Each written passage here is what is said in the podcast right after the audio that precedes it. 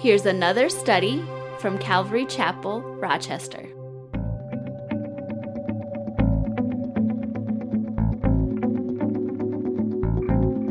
Malachi chapter 3 is where we're at, but we kind of have to back up into chapter 2, and that's because at the end of chapter 2, the Lord God is, is telling, He has a complaint against the people. And uh, so chapter uh, 2, verse 17 is really where, uh, you know, I, I, don't know why they divided chapter 3 where it was, but really chapter 2, verse 17 kind of is a continuation and flows into chapter 3. So we're going to go ahead and look at that. So, chapter 2, verse 17, God's complaint against the people, and really what it boils down to is their attitude you know, uh, we can go through the motions of loving the Lord. We can go through the motions of, of, of, of, you know, we do all the right things. We go to church. We, we minister. Maybe we volunteer different things, or you know, we have a we, we seem to have a smile, but but really our hearts may not be in the right place. And this is what God is dealing with with the people. It's their attitude, and it really will be reflected here in what the Lord says. So Malachi two verse seventeen, it says, "You have wearied the Lord with your words." Yet you say, In what way have we wearied him? In that you say, Everyone who does evil is good in the sight of the Lord, and he delights in them. Or where is the God of justice? So, what was their attitude? They were grumbling and they were complaining against God. God, basically, what they're saying, God allows evil to continue and prosper, and He blesses, He seems to even bless the evildoer. And you know, when we look at our society around us, don't you sometimes feel that way? It's like, man, why do the why do the wicked just they seem to prosper? And you and I that are trying to seek the Lord, you know, there's always there's oppositions or there's things that occur. Well, these people were complaining against God, and then they said, Where's the God of justice? And basically, what they were doing was that they were accusing God of being unjust and assigning evil to him. And really, it stems from an attitude that they had. And the attitude that they had is, I want justice. You know, uh, uh, we, we want to have justice. And, you know, if we are honest with ourselves this morning, we only want justice when someone has sinned against us when someone else has done something wrong, right? We want God's justice. But when it comes to ourselves and our own lives, man, I don't want God's justice, man. I need His mercy. I'm crying out for his mercy. But here their attitude is, Where's the God of justice? And so God replies to them, and his reply is basically God who is just will return to rectify the situation. And that's where we get into chapter 3, verse 1. It says, Behold, I send my messenger, and he will prepare the way before me. And the Lord whom you seek will suddenly come to his temple even the messenger of the covenant, in whom you delight. Behold, he is coming, says the Lord of hosts. What's very interesting about that first verse is that there's two different messengers being prophesied in verse 1. Very fascinating. But you know what's even more fascinating than the fact that there's two messengers being spoken of in verse 1? The name Malachi literally means my messenger. It's Malak, is the word. And these messengers, these same Hebrew words in verse 1 is Malak. So there's actually three Malak. There's Malachi speaking about two different Malachis, or two different Malaks, two different messengers. Now, Malachi is not prophesying about himself here in verse 1. There it says, Behold, I send my messenger, and he will prepare the way before me. He is prophesying about another messenger. And this messenger was also prophesied by Isaiah uh, many years earlier in Isaiah 40, verse 3. It says, The voice of one crying in the wilderness, Prepare the way of the Lord. Make straight in the desert a highway for our God.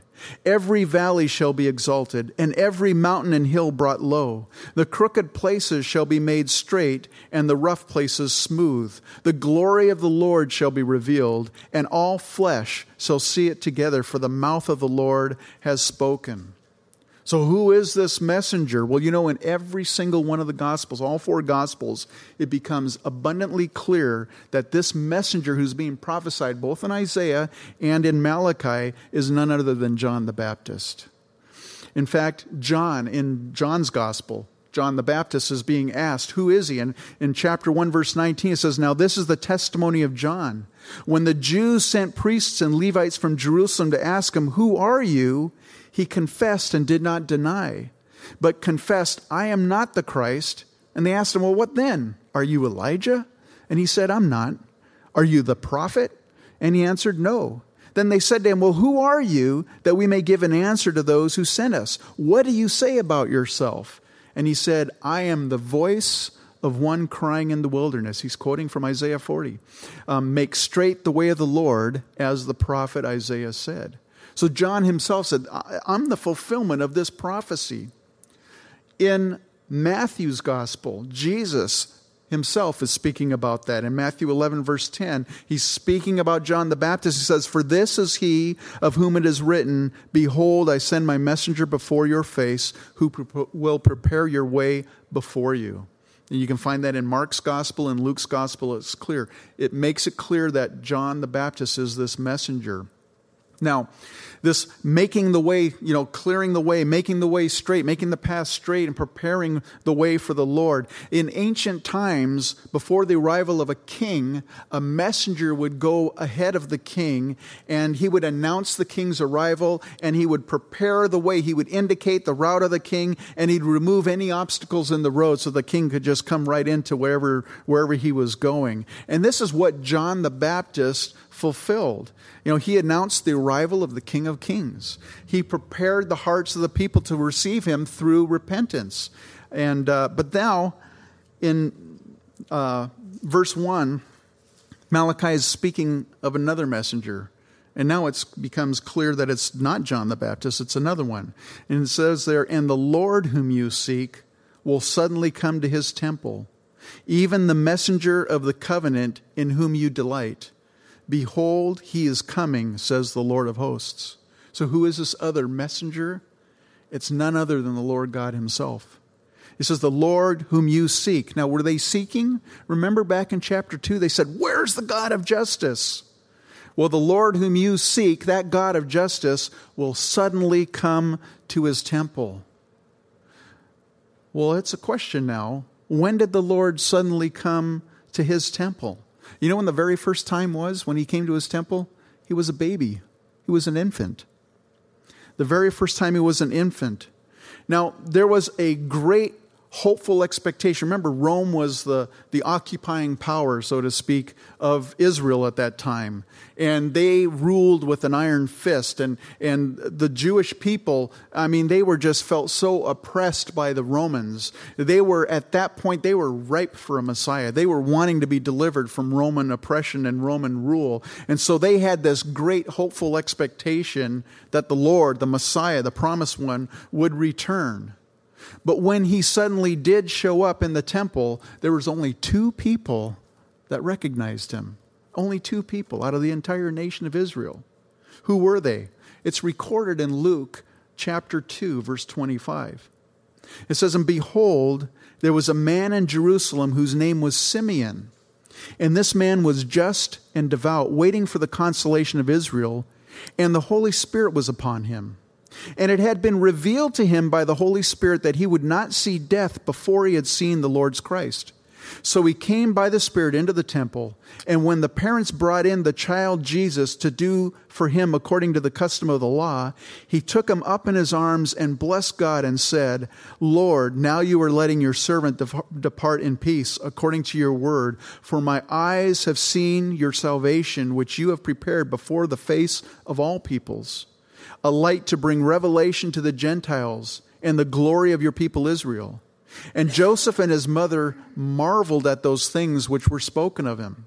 Then Simeon blessed them and said to Mary his mother, Behold, this child is destined for the fall and rising of many in Israel, and for a sign which will be spoken against. Yes, a sword will pierce through your own soul also, that the thoughts of many hearts may be revealed. So there was the first person, was Simeon. But it continues in Luke's gospel there. And it says, Now there was one Anna, a prophetess, the daughter of Phanuel, of the tribe of Asher. She was of a great age and had lived with a husband seven years from her virginity. And this woman was a widow of about 84 years who did not depart from the temple, but served God with fastings and prayers night and day. And coming in that instant, she gave thanks to the Lord and spoke of him to all those who looked for the redemption in Jerusalem. So the only two people that saw the Lord when he suddenly came into his temple was Simeon and Anna. Everyone else in the temple that day, and there probably were other people around there, what did they see? They just saw some young woman, a young mother and her and, and her husband bringing in a little baby, little baby boy to be to be circumcised. He looked no different than any other child. But you see, both Simeon and Anna, they were expecting the Messiah and they were looking for and waiting for the promised Messiah, and they saw him what? With the eyes of faith. See, many in that day, again, like I said, they were anticipating the coming of the Messiah. They were hoping for the coming of the Messiah. And they were probably in their minds expecting this warrior to show up. A king ready to fight Rome and to throw off Roman rule, and that, you know, he'd have an army with him and he'd show up in this grand splendor in the temple. But what did the Lord do? The Lord came as a meek, defenseless, humble infant. You know, many times you and I, we have expectations right on the Lord. We, we have some situation in our life, maybe a trial in our life or something, and we want the Lord to show up, and we have this, this thing of, okay, Lord, you're going to show up in this way. And, and He does show up, but many times not as we expected. Many times He shows up in ways that are just like, well, that's not the way I expected it to happen. It's funny when we were uh, when we were in the process of selling the church, the, old, the other building there. Uh, you know, we had it lined up pretty much with this one church, and they, they, I mean, they had visited our church about four different times. They'd gone through, they checked it out. We been on the phone with them off and on. I'm like, man, these are them. The Lord provided this person, and uh, and then that fell through. It's like we weren't expecting that. We had already made an offer on this place. The Lord already, or the the people already accepted our offer. So it was like, oh, great, now what do we do? But the Lord did show up. And out of the blue, we got this call from another church that said, we want to buy your church. You see, sometimes we have this expectation God, you're going to show up and you're going to do this this way, and then God doesn't show up that way. But God does show up. But you know what we need is the eyes of faith. Because when we're looking for Him with the eyes of faith, when He does show up, we'll see Him. Now, there's other instances in the gospel when Jesus came to the temple. Remember when Jesus was 12 years old? He showed up at the temple with his parents. And uh, they came with a whole group of people. His parents and the, and the family left, and, and they were about a day's journey away. And all of a sudden they realized, where's Jesus? He wasn't with the rest. And so they went back looking for him, and they found him sitting in the temple and he was sitting among the scribes and the Pharisees, the teachers of the law. He was listening to them teaching and he was asking them questions, and they were blown away by the, by the knowledge and the understanding of this young man, this 12 year old man, young man, excuse me. But remember their complaint back in Malachi chapter 2, verse 17? Where is the God of justice? Well, later on in Jesus' ministry, the people received a foretaste of the God of justice. Just, just, a little, just a little taste of what it would be like when he returns to his temple. And that's when he later on returned. And remember, he drove out the money changers and the sellers of doves. And, he went through there and uh, just he just completely disrupted that, that criminal em- enterprise, basically, that was going on in the temple. Now, Malachi here describes Jesus uh, as the messenger of the covenant. And really, he was to fulfill the covenant of the law and usher in the new covenant of grace. And the Jews, they wanted a messenger of justice, and instead, Jesus suddenly appears in his temple as a messenger of the covenant. Now, when we go through, and you know, as we've been going through, and we've, we've been through the minor prophets, or this is the last of the minor prophets, um, almost all the prophets, without exception, uh, I think for the most part, they foresaw and they prophesied the first and the second coming of Jesus. And to them, uh, the whole mystery of the age of grace, the church age. It was a mystery to them. So a lot of times when they're prophesying, they're prophesying the first and the prophesying the second, and they're kind of just sandwiched together. And the prophets, they, they had a hard time it was a mystery to them about the church age. In fact, Peter writes about it. In 1 Peter 1, verse 10, he says, Of this salvation the prophets have inquired and searched carefully who prophesied of the grace that would come to you, searching what or what manner of time the Spirit of Christ was in them, was indicating when he testified beforehand the sufferings of Christ and the glories that would follow. So they were prophesying about, uh, you know, the suffering Messiah, the suffering servant, but they were also prophesying about the glorious return of, of, the, of the Messiah. And they're like, whoa, when does this all happen? And so they were confused. They were trying to figure it out. That age of grace, the church age, it was a mystery. It was right between Christ's first coming and his second coming. In Malachi here, it seems to be no exception because verse 1 is describing Christ's first coming, but verse 2, he skips over the church age and is going right down into his second coming. So here in verse, uh, starting with verse 2, the God of justice will return. And this is what Malachi speaks of now. Verse 2 But who can endure the day of his coming? And who can stand when he appears? For he is like a refiner's fire and like a launderer's soap. He will sit as a refiner and a purifier of silver. He will purify the sons of Levi and purge them as gold and silver, that they may offer to the Lord an offering in righteousness. Then the offering of Judah and Jerusalem will be pleasant to the Lord, as in the days of old, as in former years. And I will come near, for, uh, near you for judgment. I will be a swift witness against sorcerers, against adulterers, against perjurers, against those who exploit wage earners and widows and orphans, and against those who turn away an alien because they do not fear me, says the Lord. So, when the church age has come to an end, with the rapture of the church, Jesus is going to once more deal directly with the nation of Israel during the Great Tribulation. That's the time that Jeremiah describes the time of Jacob's trouble. It says he will cleanse and purify his people as a refiner and a purifier of silver.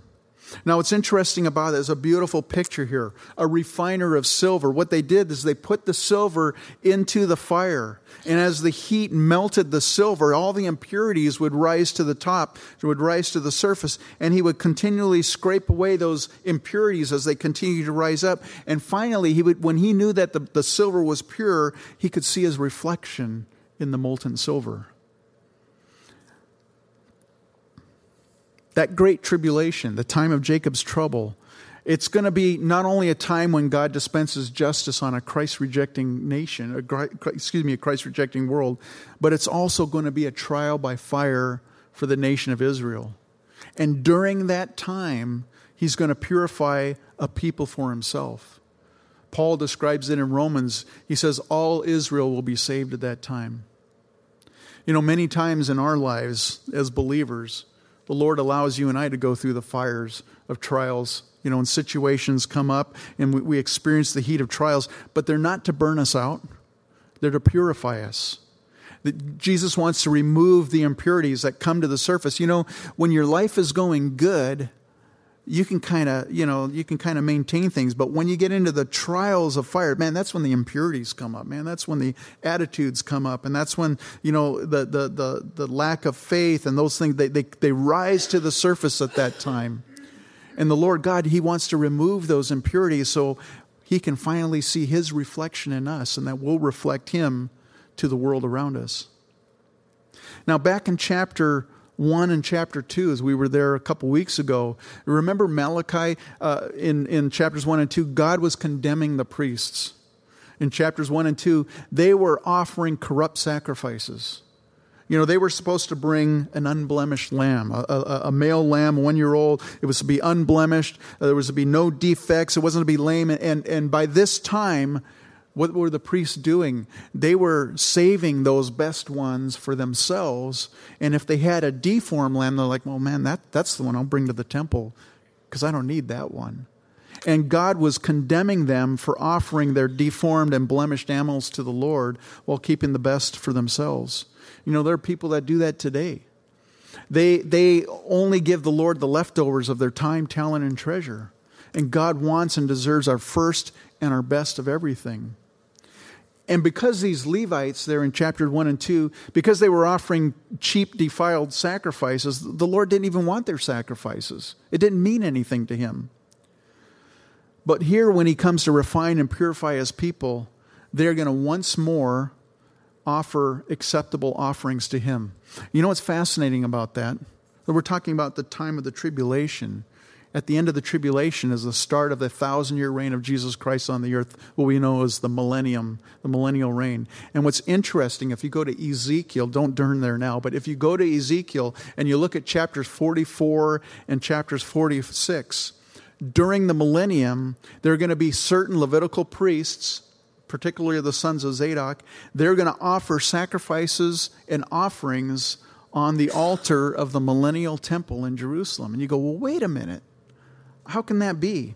I mean, I thought Jesus was the fulfillment of the sacrifices and all and the offerings. That's all under the old covenant. Why, why is there going to be sacrifices in the millennium? And it's like oh, it's it's a mystery, right? Well, this is all that I can think of. You know, we celebrate communion. Um, we do that one Sunday a month here, and Jesus isn't dying again on the cross. He's, he's not shedding his blood again for us. He's done it once. The Bible says in Hebrews, one sacrifice for, for all time. His blood still washes away sin. The blood that he shed 2,000 it still washes away sin. You can confess your sin to Jesus Christ, and his blood will cleanse you. But we still commemorate communion. We still commemorate that time. You know, we, are we're, we're remembering back. And all I can think of is during the millennium, these sacrifices, they're not to be to earn our salvation or, or to, to make us pleasing to God or anything, but, but they're going to be done, uh, what appears to me, and from scriptures anyways, as a remembrance of what he did, just a reminder of that sacrifice that he, that he did for us. And uh, in verse 5, when Jesus sets up his millennial kingdom, he says, And I will come near you for judgment. Again, remember their cry in 217, chapter 2, verse 17, Where's the God of justice? Well, he says, I'm going to be near you for judgment. I will be a swift witness. You know what always amazes me when there's a, this major law case, or you know someone's gone to gone to jail, or they're arrested for something, and uh, you know it seems like it takes a long time before they finally, before justice is finally meted out. You know, there's all these processes of of getting witnesses, of selecting a jury, and going through all that process, and sometimes it can take over a year or two before the trial finally takes place. And it's like, man, justice is not swift. It's slow and it can be frustrating sometimes. But when Jesus returns, judgment's going to be swift and he's going to be his own witness. He's not going to have to call witnesses. I'll be the witness, is what he's basically saying. I will be a swift witness. So sin will be dealt with immediately because the Lord will not only judge, but he'll also be the witness. Uh, there won't be any protracted justice. You know, right now we look around us and we see things, we go, Lord, why are these people getting away with the, the things that they're getting away with? But at that time, the Lord's going to act swiftly, as he says, against sorcerers, against adulterers, against perjurers, against those who exploit wage earners and widows and orphans, and against those who turn away an alien because they do not fear me, says the Lord of hosts. I always think about that verse. It says, because they do not fear me. And I think a lot of times in our lives, you know, it, when when we allow ourselves to continue in sin, it's it's basically because we don't fear the Lord. The fear of the Lord is the beginning of the wisdom. The fear of the Lord is what keeps you and I from, from sinning against Him. Well, going on to verse 6, he says, For I am the Lord, I do not change. Therefore, you are not consumed, O sons of Jacob. Remember back in Genesis, Moses, you know, the Lord re- revealed himself to Moses in the burning bush and, and he sent Moses back to, to Egypt to, to let his people go free, to go to Pharaoh.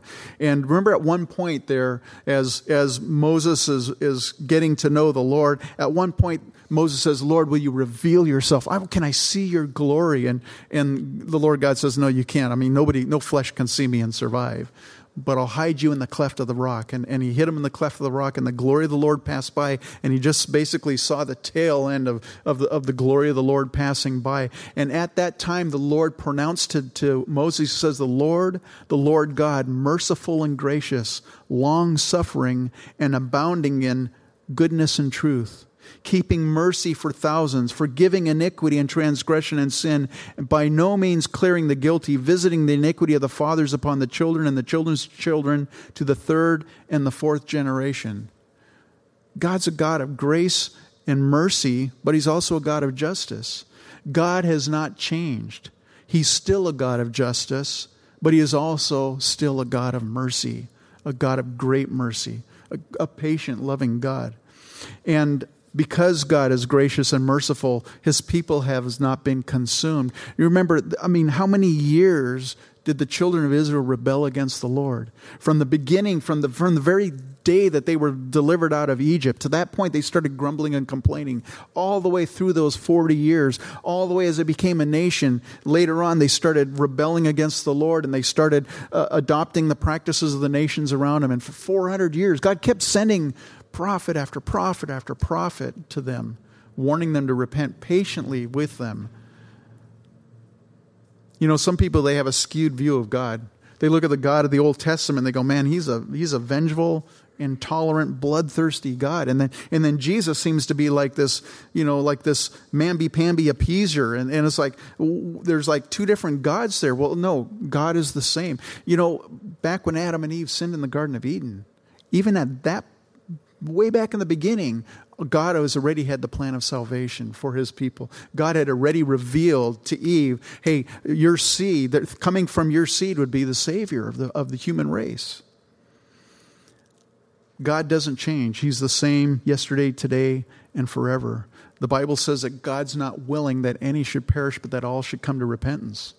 In fact, God so loved the world that he sent his son Jesus to die on the cross for us. So God hasn't changed. And because He hasn't changed, they, they haven't been consumed. What a, what a blessing to have a God that's patient with you and I. Well, verse 7, he says, Yet from the days of your fathers you have gone away from my ordinances and have not kept them. Return to me, and I will return to you, says the Lord of hosts. But you say, In what way shall we return?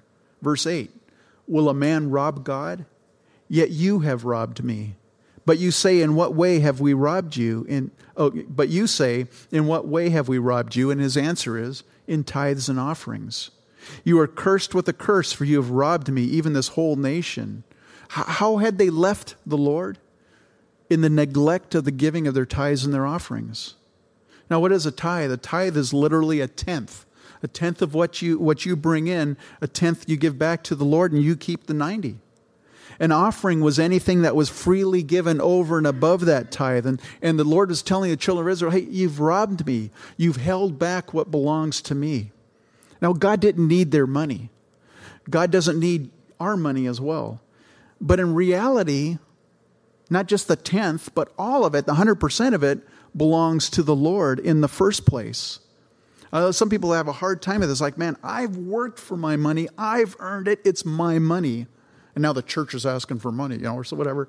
Um, but you know what? If you think about it, who gives you the intellect to do your job? Who gives you the health or the physical stamina to do what you do? It all comes from God. It all belongs to God. In James 1, verse 17, it says, Every good gift and every perfect gift is from above and comes down from the Father of lights, with whom there is no variation or shadow of turning giving back to God acknowledges externally that it all comes from Him in the first place. It reflects the attitude of our hearts. Again, going back to that attitude. Remember, the attitude at the end of chapter two was the attitude was, hey, God is is you know, they were they were assigning guilt and and, and evil to God. You know, where's the God of justice? He's allowing all these things to happen. Well, now he's addressing their attitude. And what was their attitude? It was greed and selfishness. You see, God's a giver. Did you know that He didn't hold back from each one of you? He gave you and I the most costly, precious gift that He could ever give anyone. You know, sometimes, you know, I, I remember one time we, uh, we had a Ford Aerostar and uh, it was starting to run kind of kind of rough and stuff. And I was just tired of bringing it into the shop. In fact, um, the mechanic that, that we brought it to, he hated Ford Aerostars because just that so hard to get to the motors. And finally, at one point, he goes, "Hey, can you do me a favor?" I'm like, "Yeah, sure." He goes, "Don't bring your truck here anymore." And I'm like, "Really?" like that was not a good sign when the mechanic says, "Please don't bring it back anymore." Um, and so uh, after a while, uh, there was another guy who was a pastor here in the area. He's since left, but he, he was a pastor. He, he was was a mechanic by, by trade. And I said, Hey, I've got this car I'd like to give you. And, and uh, so we gave him the car, but we had got a new van. It wasn't a new van, it was a used van, but it was, it was new to us and was nice. It ran good, didn't have any problems. And, uh, and so I gave him the, the junkie van basically because he's a mechanic. He, he, you know, he can have fun with it and everything. And, and I kept back what was good for me. And uh, where, where am I getting with it, going with this? I'm, I'm just confessing to you guys, I guess. but you know, so often we hold back, you know, when, when we donate things. I mean, this place, if you saw it two weeks ago, half of that, or at least a quarter of this room was to the, almost to the ceiling, just piled with junk. People, you know, people just donate junk. You know, we don't donate the. You know, we get a brand new couch. Oh, I want to go bring it to Goodwill. No, no, no, no. I, but I keep the new couch, and I'm going to give you the old one. That's that's our human nature, right? That's tend, what we tend to do. God didn't hold back on any of us. He gave us the very best, the most precious gift that he could give, and that was his son. John 3:16 for God so loved the world that he gave his only begotten son. He didn't even have like I have a spare child. I'll give you my spare. No, it's my only son. Man, I'm giving you my only son.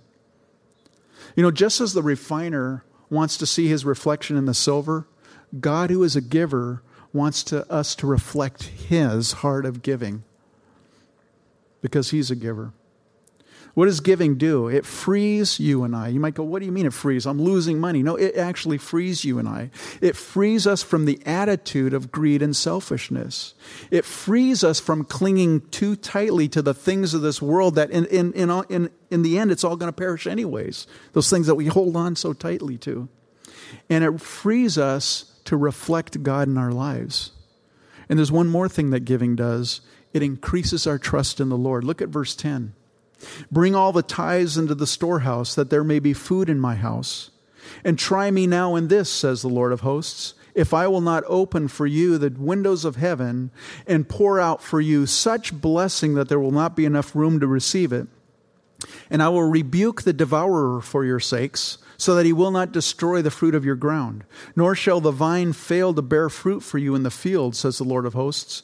And all nations will call you blessed, for you will be a delightful land, says the Lord of hosts. You know, back going back to when the children of Israel were wandering in the wilderness, many of them were consumed by the Lord. They were wiped out by the Lord. Why? He had anger with them because they tempted the Lord. They tested the Lord in their disobedience and their complaining. Did you know that here is one place in the Bible, and it might be the only place in the Bible, where the Lord actually says, Hey, try me, test me out. He says, Try me, test me, see if I won't open for you the windows of heaven and pour out such a blessing that there will not be enough room to receive it. Now, I got to stop there for a moment because there are people that take this scripture and other scriptures and they've kind of developed their own doctrine and they've got these seed these, these buzzwords and one of the buzzwords is seed faith and the whole idea is I've got this ministry, and if you plant a seed faith gift. In other words, you give some money to this ministry, you're, you're, you're planting a seed of faith. Uh, the Lord's going to multiply your seed by X amount, maybe a thousandfold or whatever. And it almost, they, they, it comes across like this get rich quick investment thing. You know, you pay 10, you get 100 back, you know, or whatever it is. Um, you know, the funny thing about people that teach and profess that, that belief, if they really truly believed it, I mean, if they really, really believed in that seed faith giving, they would be mailing out seed faith checks to you and I.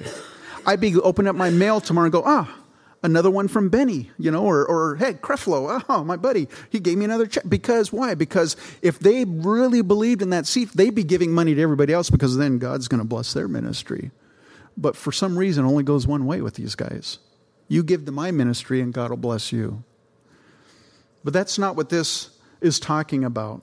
That's taking an extreme, you know, position basically for selfish purposes. But I want to share with you this morning the Lord does challenge his people to trust him in the area of giving, and the area of tithing. Test him. See if he does not meet your needs and bless you abundantly. Now, there are Christians that would disagree with this whole thing about tithing, and they'd say, well, tithing is only under the old covenant. You know, it's only Jesus fulfilled that and did away with tithing under the new covenant. And there's a couple things um, that, you know, kind of jump out at me. First of all, in Romans, Paul is talking about uh, Abraham. You know, uh, Abraham was justified by faith. Faith was reckoned to him as righteousness. Um, and he goes through this whole thing of explaining that he did it before the law was given. So righteousness is not based on the fa- on, on law; it was reckoned to him before law. Well, by the same token, Abraham, uh, when he returned from this one battle, he met this priest named Melchizedek, king of Salem.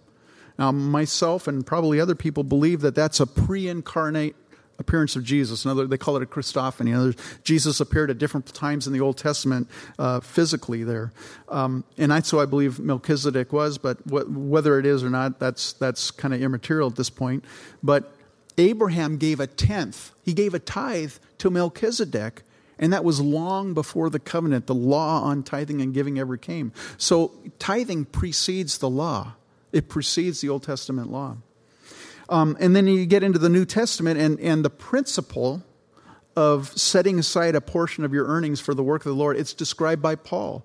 Remember, the Jerusalem church was, they were going through a famine, they were suffering. The, the, the Jews in Jerusalem, you know, they came to faith in the Lord, and all of a sudden their, their Jewish family and the people around said, You're a, not a Jew no longer, you're a traitor. They couldn't work. They were persecuted very severely in Jerusalem, and so the Jerusalem church was poor. They were suffering. And so all these Gentile churches, you know, they were prosperous. And so Paul said, hey, you guys should set aside some money and we'll give it to the, to the, uh, um, to the suffering brothers and sisters in Jerusalem. That principle of setting aside a portion is described in 1 Corinthians 16, verse 2. Paul says, On the first day of the week, let each one of you lay something aside, storing up, storing up as he may prosper, that there be no collections when I come. And, you know, Again, the Lord doesn't need your and my money, but He does want your entire heart surrendered to, surrendered to Him. And if we're honest, all of us, this is one of the toughest areas for people to surrender to the Lord. Our finances, it's a tough place because why? It, it, it's so near and dear to us because we have that attitude of wanting to keep, but also it's it's a fear thing, man. If, if I if I give that, I, I won't have enough for me. I can tell you firsthand from my own experience. I learned early on in life just to start tithing. And, you know, basically, I don't even think about it. it. It just happens.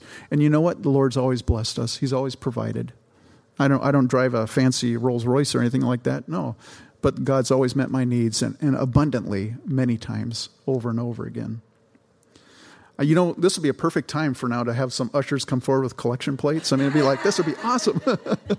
if we were the type of church that does that, but we don't. Um, we basically have a tithe box in the back, and it's set aside basically for people whose hearts the Lord moves your heart. You donate, that's up to you. Um, if the Lord prompts you to give. But, but I do want to say this giving is an act of worship, it's an act of worship between you and the Lord. Um, and again, it's all about attitude this morning. Um, the Lord wants you and I to have an attitude of gratitude recognizing that everything that, that we have, it comes from Him and it's, it's His in the first place. And He wants you and I to be free from greed and selfishness. He wants us to be unencumbered with the things of this life. So we're growing in faith, trusting Him in all areas of our lives, including our finances, and accurately reflecting Him, that God who, who gave Himself for us. I mean, He's the ultimate giver, and He wants us to be reflection of Him in our giving. Why don't you stand up? Let's go to the Lord in prayer. We're going to stop here. We'll finish Malachi next week.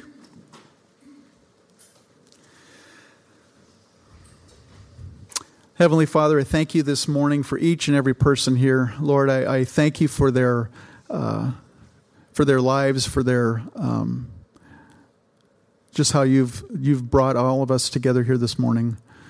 Lord, I know that this can sometimes be a touchy subject, and and uh, Lord, I just I just pray that you would just work on people's hearts, Lord, um, just to trust you. And Lord, I pray that, uh, Lord, you would bless each and every person, Lord, here this morning. Father, as we go through our week, Lord, I pray that we might see you, Lord, that we might look for you with the eyes of faith, Lord, and that we would see how you do, you are faithful and you do show up in the circumstances, even when we don't expect you, Lord. Lord, that we would, we would, we would look for you. And Lord Jesus, um, just pray your blessing on your people this morning. Thank you for them. And it's in Jesus' name that we pray. Amen.